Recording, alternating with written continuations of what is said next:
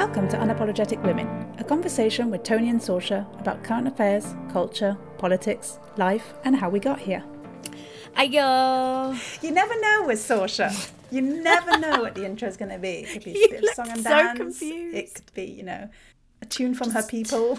A tune from my people? That's fantastic. Yes, next week I'll start us off with a jig. Um, Some Irish wow. singing, tap dancing in the background. We do know you love that. I fucking love it. I can't wait. Um, well, last week we closed out on a topic that has been a fundamental pillar, I would say, of our entire podcast that we have been doing now for two years. And that pillar, if you didn't listen, you should go and listen. And um, but for those of you who are wondering what that pillar is, it is about the responsibility specifically of social media companies as it pertains to the users that they have on their platform that are potentially breaking the law slash inciting violence slash spreading misinformation um, that could be damaging to general public. So like there are so like sorry that was a horrible sentence. Anyway there are a number of different ways that each of the social media platforms implement this. They are looking at number of views they are looking at like the severity of the content they're looking at the shareability the virality of the content. Um, but most recently as we talked about last week it was andrew tate that they decided to take off the platform. And so tony is it enough? No. Well, oh, I love that actually. My knee, is interesting that my knee jerk reaction is hell no, it's not enough. But I also disagree that that's where it should start. Um, and it was interesting because I, he went on. Actually, there's two things that happened when Andrew Tate was kicked off all the platforms. He then went to Tucker Carlson, and I was like, oh great. So he now went from social media to mainstream media. Super. Yeah. Favorite song and dance also for someone like Tucker Carlson is my free speech, freedom of speech, which I fucking hate because, and this is again, I think we spoke about this in actually probably both of the past three of the past seasons, um, is the American definition of free speech versus the European definition of free speech. It's fundamentally different. Also, these platforms are privately owned, so that this idea of free speech is actually doesn't actually tie into this because it's private companies. They can do what the fuck they want. If they want to kick you off the platform, they kind of can. Which is, mm. by the way, where you and I keep going back to is are we okay with these platforms having so much power? Because right now, you and I are rallying against someone like Andrew Tate that we find very fucking vile. I we also I think both fundamentally agree that he's very dangerous to society. But some people disagree with us. But one day that could happen to us. What if people started rallying around us too and saying, well, they've they've got such a hateful, you know, rhetoric such a hateful rhetoric Yeah. against white men, like how dare they and yada. And so history has shown us time and time again that when we censor people, we end up censoring and it ends up hurting the people that we're trying to protect, i.e., in this case, women.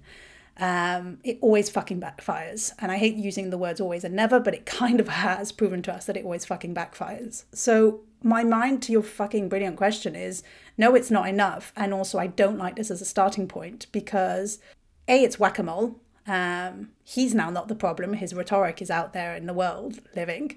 He's now become a martyr and he's singing that song and dance, which, by the way, every dude who ever gets fucking banned sings the same song and dance about freedom of speech and how it's unfair and he becomes a martyr, um, which means that people rally around him even fucking more. Um, and it fundamentally, to your point, Saoirse, it doesn't solve the problem. We're exactly where we were a year ago, two years ago, three years ago, four years ago, where for every Andrew Tate that we banned, there's hundreds of more that pop up. Well, and you bring up an interesting piece. So, the privately owned part of what has, in essence, become a utility for millions and billions of people, not just in the United States, but globally. Where like where do we draw like it doesn't align with the american dream of rugged individualism and capitalism and being able to like build your thing and be the millionaire and billionaire it doesn't actually align with that as a construct if there is a question on when does a social media company become a utility, therefore, that needs some type of governing body that is actually above any industry or any, sorry, company, privately held, that regulates in that industry. Because to your point, when you say utility, it's like human needs for healthcare, water, we should all have access to proper water. At this point, we should all have access to good working Wi Fi because I don't think, I don't want to say all, but I think most of us today need functioning Wi-Fi both to live. I think that's true for most people, and for a good part of us, we work online, so that's true for that kind of work yeah. as well. Um, well, and to me, it's it is it's like electricity. It's like oil. Yeah. It's a utility. It's a fundamental utility, and I'm speaking specifically about access to internet. And then within the internet, you have this pocket which is social media, and people have used it We've seen it across the globe as ways to communicate things that are happening in crisis. If we think back to Ukraine, where we were able to actually see and visualize for the first time in a way that we'd never seen it before. Like, it is changing the game for how we as human beings communicate and connect.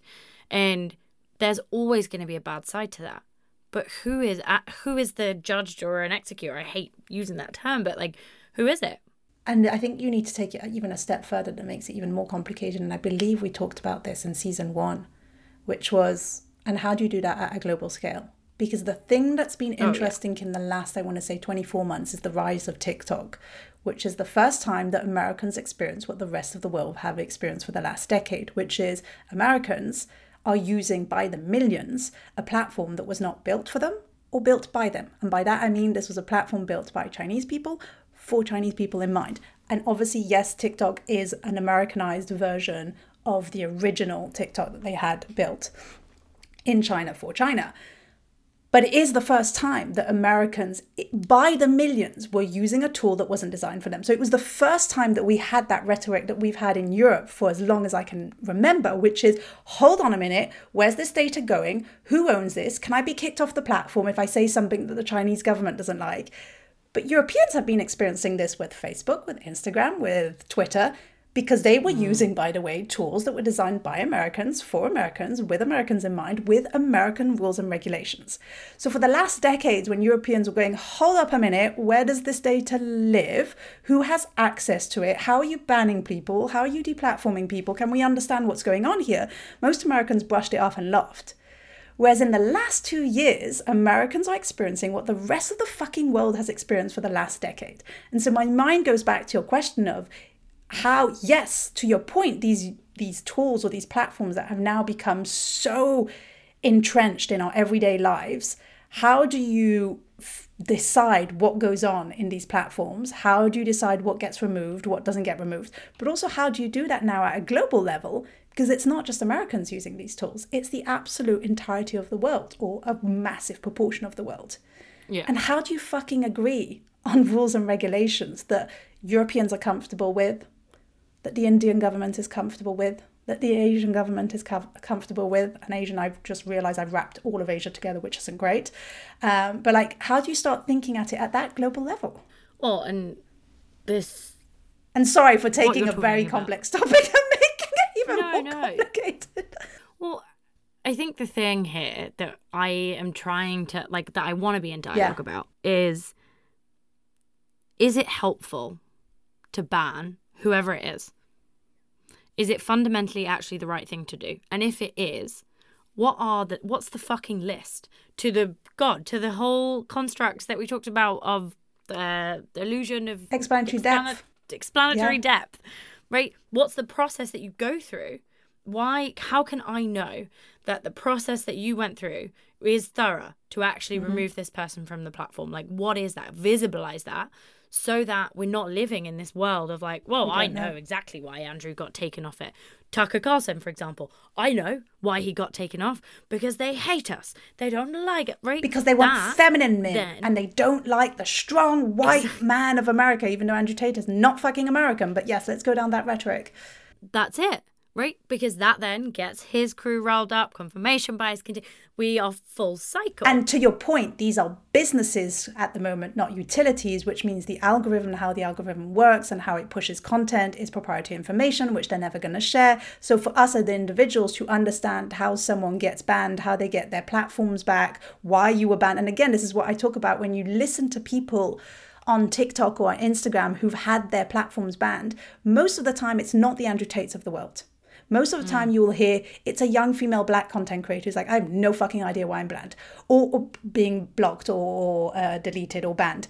Um, you will hear it's the body positivity woman who's like, I don't understand it. Supermodels shake their ass on the app and they have no issues, but I'm apparently overweight. And so this is, yeah. you know, dangerous to society. So that's being removed and they have no visibility. And so, this is what I mean by when you start banning people and you start censoring people, it generally hurts the people that we're trying to fucking protect. And it's really hard to have that discourse. And it was interesting for me watching so many people, and I imagine you had the same experience in the last couple of weeks, month, people celebrating Facebook, Twitter, TikTok, Instagram, doing an inverted commas the right thing and finally banning Andrew Tate and my and I'm just sat there going I and I want to have this dialogue with people of I actually disagree and people get really fucking mad at me. But again it's because it's hard because I don't know where to fucking start to have this conversation because I don't feel I'm equipped with all the facts and the knowledge about how these platforms make these conversations which goes back to your initial point about the explanatory depth that's missing. Tony the thing that no but, go. okay before you go forward Sasha just one last thing to add to that. I do I am grateful as much as I say this, I feel like a hypocrite because I am fucking grateful that Donald Trump is not on Twitter anymore. I don't know why, but I, the moment he was banned, remember that month yeah. you and I talked about it of just like weight off of our shoulder. Fucking, there's something that feels good that we don't have him spewing stuff. And every morning you don't wake up and start doom scrolling and go, what the fuck has he talked about now? And so I will say I'm in that weird tension of I'm not going to lie. Fucking appreciate that he's not on the platform anymore. But the the brains in me goes, I don't think this is the right thing because I'm worried of what we've created. That goes back to your point. I'm of, I'm on. I'm on what we've created because I'm a special breed of people who likes to fucking I don't know hurt myself in the morning. um, and it's terrible. It's a real live echo chamber that is and so we've got no one standing up going, bullshit. No. Call, we have no one calling bullshit because it's yeah. in an echo chamber. There's no one. So, like, for example, I'm sure that there are other people out there like me that have joined this application because they want to look at it and see. I'm sure that there are, um, what are they called? What are they called? Police? Sure, we'll go with that word. Um, who have joined to monitor for any violence or anything like that. But I, I don't know I actually have no idea because Truth, like Facebook, like Twitter, is a privately owned company. So there's no it, there is there's nothing for me to go and look on how do you get kicked off of of Truth? Is it because I post that I I am a fan of abortions? Is it like would that get me kicked off of that platform? And so this is where there is like there's no like i agree with you. I am i'm delighted that he's not on the platform anymore. But in the same breath i'm fucking terrified. Because you know what Saoirse? what's what what truth is showcasing to me is we're creating two separate worlds that cannot coexist. Two separate echo chambers where the people like you and i that think sorry, this is bad rhetoric, this should this is fucking toxic, this is misinformation, think this is not okay. And you've got people who fundamentally which we go back to our point, who decides what is misinformation? And it's because there's a lack of trust today that we don't even and we've got this we're still going to go back to it this illusion of explanatory depth that we believe we know more than we, we actually do. We believe we don't need institutions. We believe we don't need regulations to tell us how to live our life. More and I feel like that more and more I I don't it's because I honestly think I would rather live in a world where we are all using the same tools and channels so that there can be and maybe I don't know maybe there's like an internal optimist inside of me right now but like we can get back to a place I'm not even going to say back to we can get to a place where there is mutual respect just straight like you're another human being with an opinion that I disagree with. Cool. But you're also another human being. And there are some core fundamental things that I'm sure we agree on, but that would require that you you take down the fucking barriers for 4 seconds and listen to them. Actually fucking listen. It doesn't cost anything to actually listen to someone. And we don't do it anymore. We just don't. I've witnessed it, uh, like with travel, especially this year coming back, where you'd be in a conversation if you're in a bar or wherever, you're at a wedding. And we've talked about this, I don't know if on the podcast, but in life, where you can get through a conversation and be 30 minutes in and someone hasn't asked you a question. A single question. Not one single fucking question. I had a conversation today about someone who is a big fan of guns, talking about the different types of guns that they were going to buy when their uh, child was born for self protection. That was his live reality. Yeah. I, as someone who is not a fan of the Second Amendment, but I'm not going to then persecute him for that. I actually continued to ask him questions about why that was.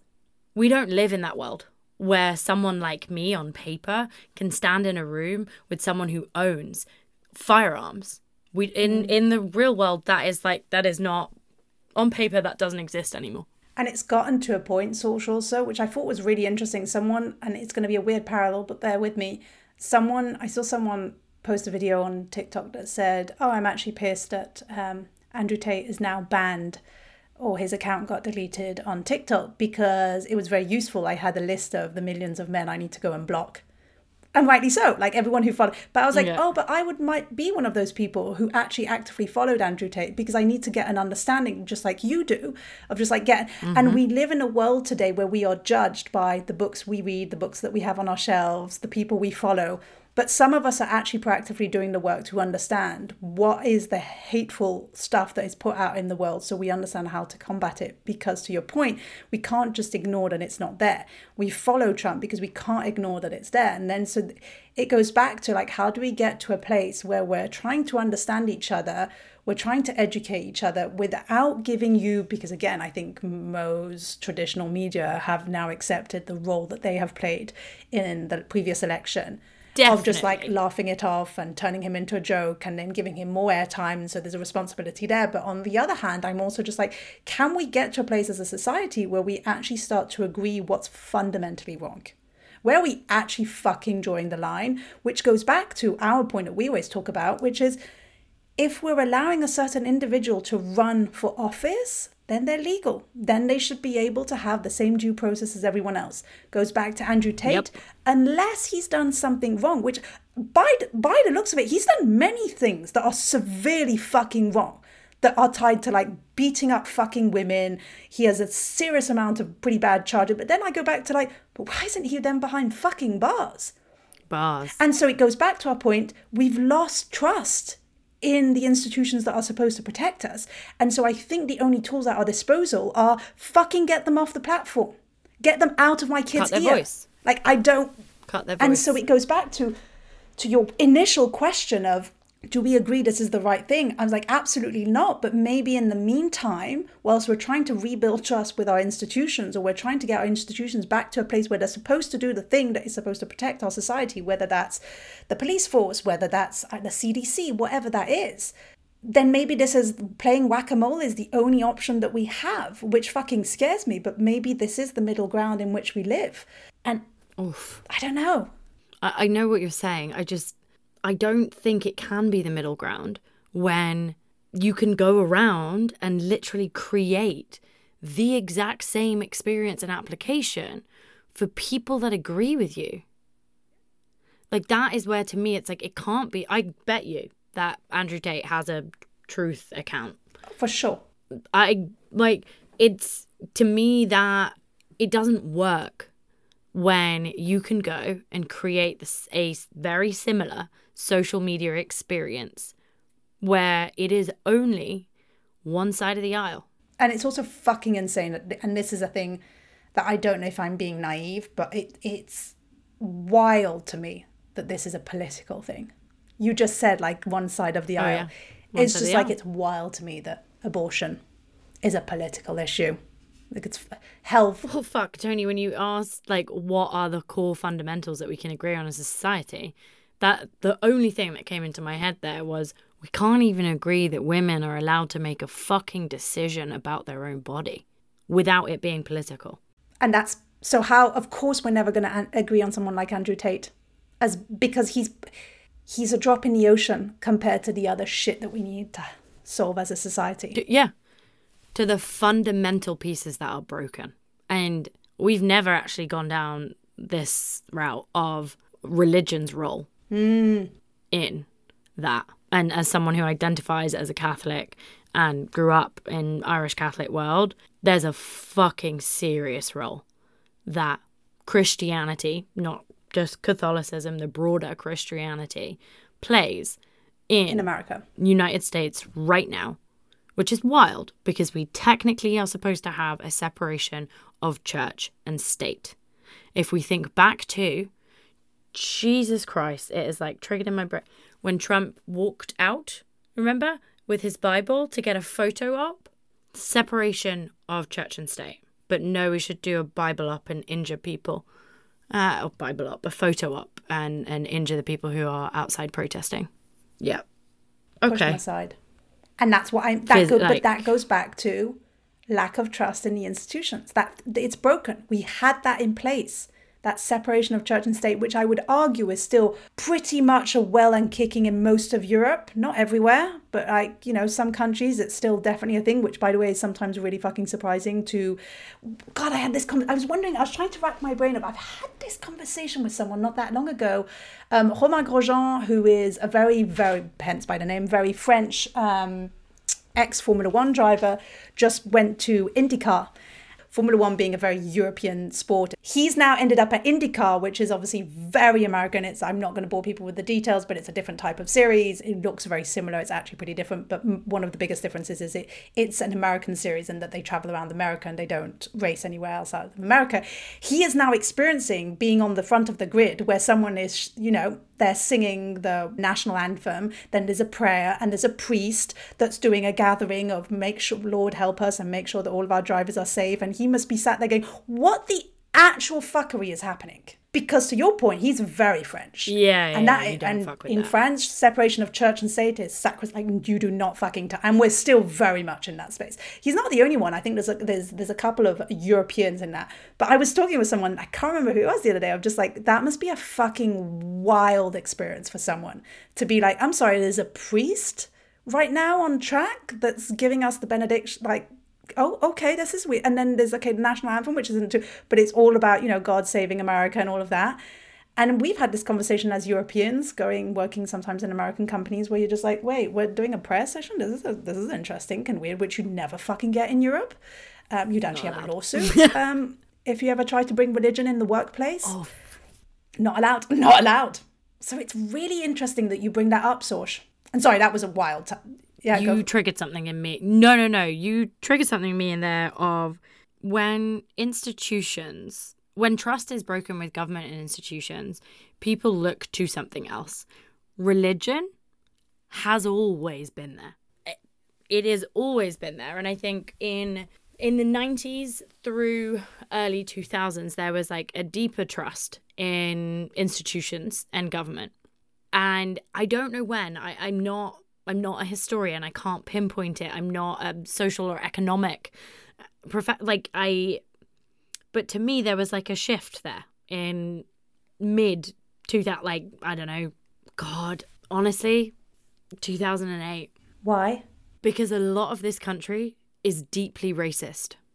And we elected the first black president. And there was, and I've actually experienced this with people out in the field of disdain Wow. still from 2008. And that Barack Obama being in office was, you know, some type of desecration to the to the Oval Office.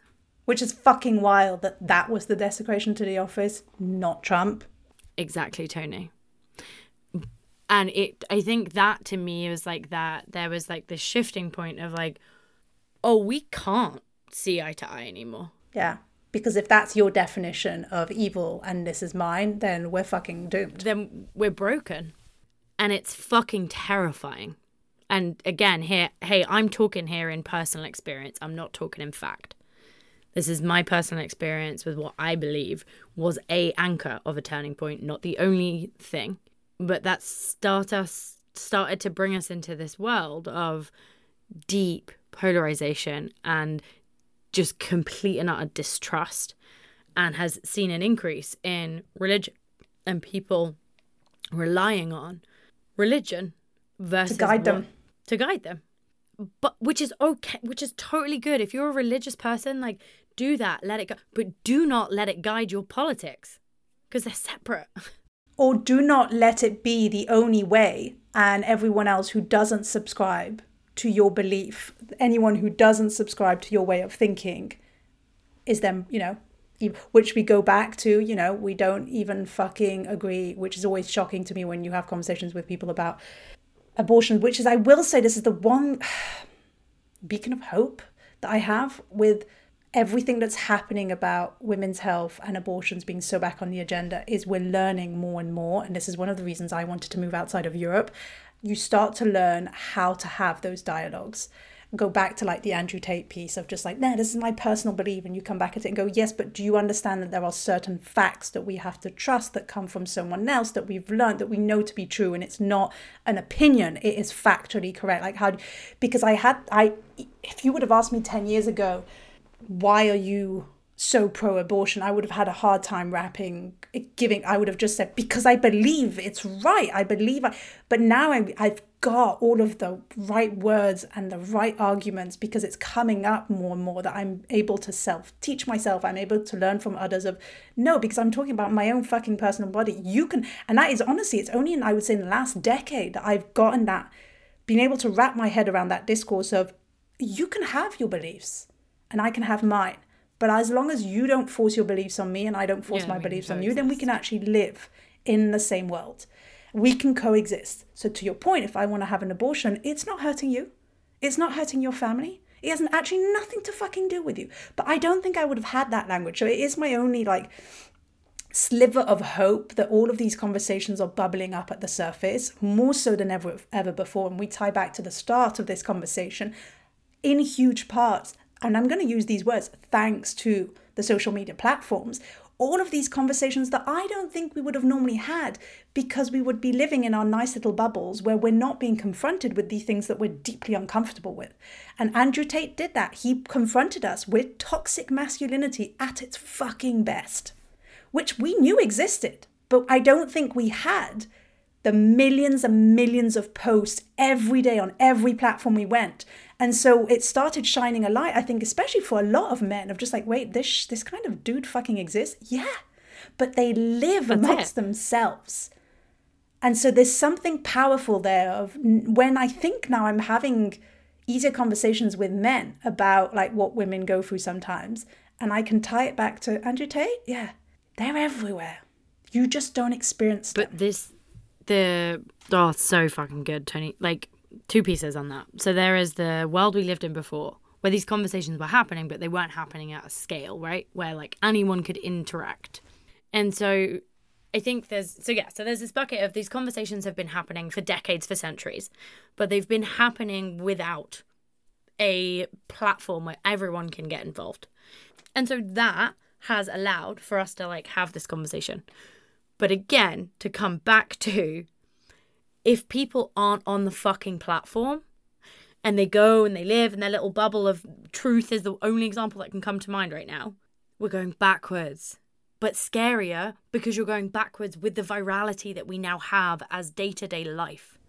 Oh, I love that. And as Benedict, the co-host that I have on the other podcast, always says, is the internet is beautiful because it's connected everyone, both the good and the bad. Both the good and the bad and the terrible, actually. Um, and in this case, the terrible, but the terrible amongst themselves. And we go back to the episode we had of last week, confirmation bias. We fucking love it. We, and we love it even more on social media. So what it. we've created for them is a whole bubble of confirmation bias. Where can they all high five each other and Fuck, fuck Twitter. I'm gonna come over here to truth because my people are on truth. That's bad. That is bad for everyone. Because we're also doing it at a global scale to your point that so we're not only going backwards we're going backwards exponentially if that's not a term but It's bad for everyone. Oh, this was good. i love it because we've just spent 30 minutes talking about it and i've gotten so much out of this no answers um, of how we move forward um, but again this this is the beauty i think of this podcast and our conversations is we never try and actually look for a certain answer but it's the dialogue It's the dialogue. It's to make sure that everyone who listens to this is able to kick off a conversation about one of the 75,000 threads we talked about today with your with your own community. we made it. One more episode done. Thanks so much for tuning in and listening along with Tony and I. If you liked it, please do share it with your friends and family or give us a review on whatever you listen to for your podcast.